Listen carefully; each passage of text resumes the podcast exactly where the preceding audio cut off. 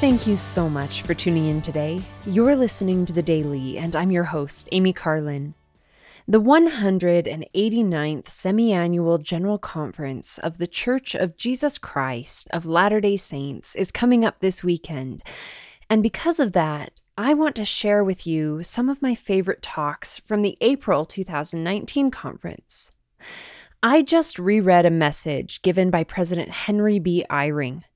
I always enjoy his talks. He shows such sincere concern for each of us as God's children. In April 2019, President Eyring spoke about making our homes places where the Spirit of the Lord can dwell.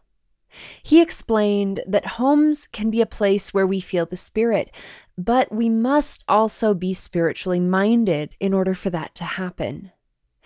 He offered some suggestions of how we can qualify for that feeling more often and invite it to last longer in our families. We can set an example of growing in faith, praying with love individually and as a family, teaching early repentance, cultivating a missionary spirit, and visiting the temple. President Eyring reminded us that parents throughout the scriptures have found this sometimes to be a hard challenge. But he also reminded us that there are encouraging examples of sustained felicity in families and homes to reassure us. And those examples let us see the way it can happen for us and our families. I have noticed that as I invite the Lord and His Spirit into my life, my home is a place of refuge it's a place where I can take refuge from the troubles of the world.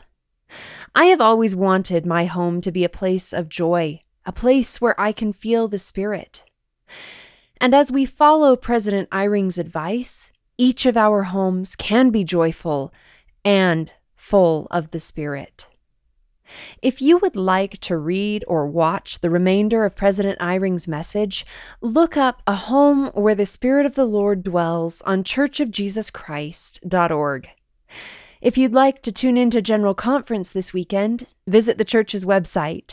That will show you the most up to date information about how you can watch or listen this October.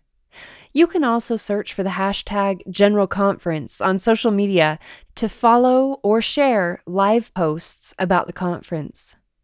Thank you again for listening today. The Daily is brought to you by The Church of Jesus Christ of Latter day Saints.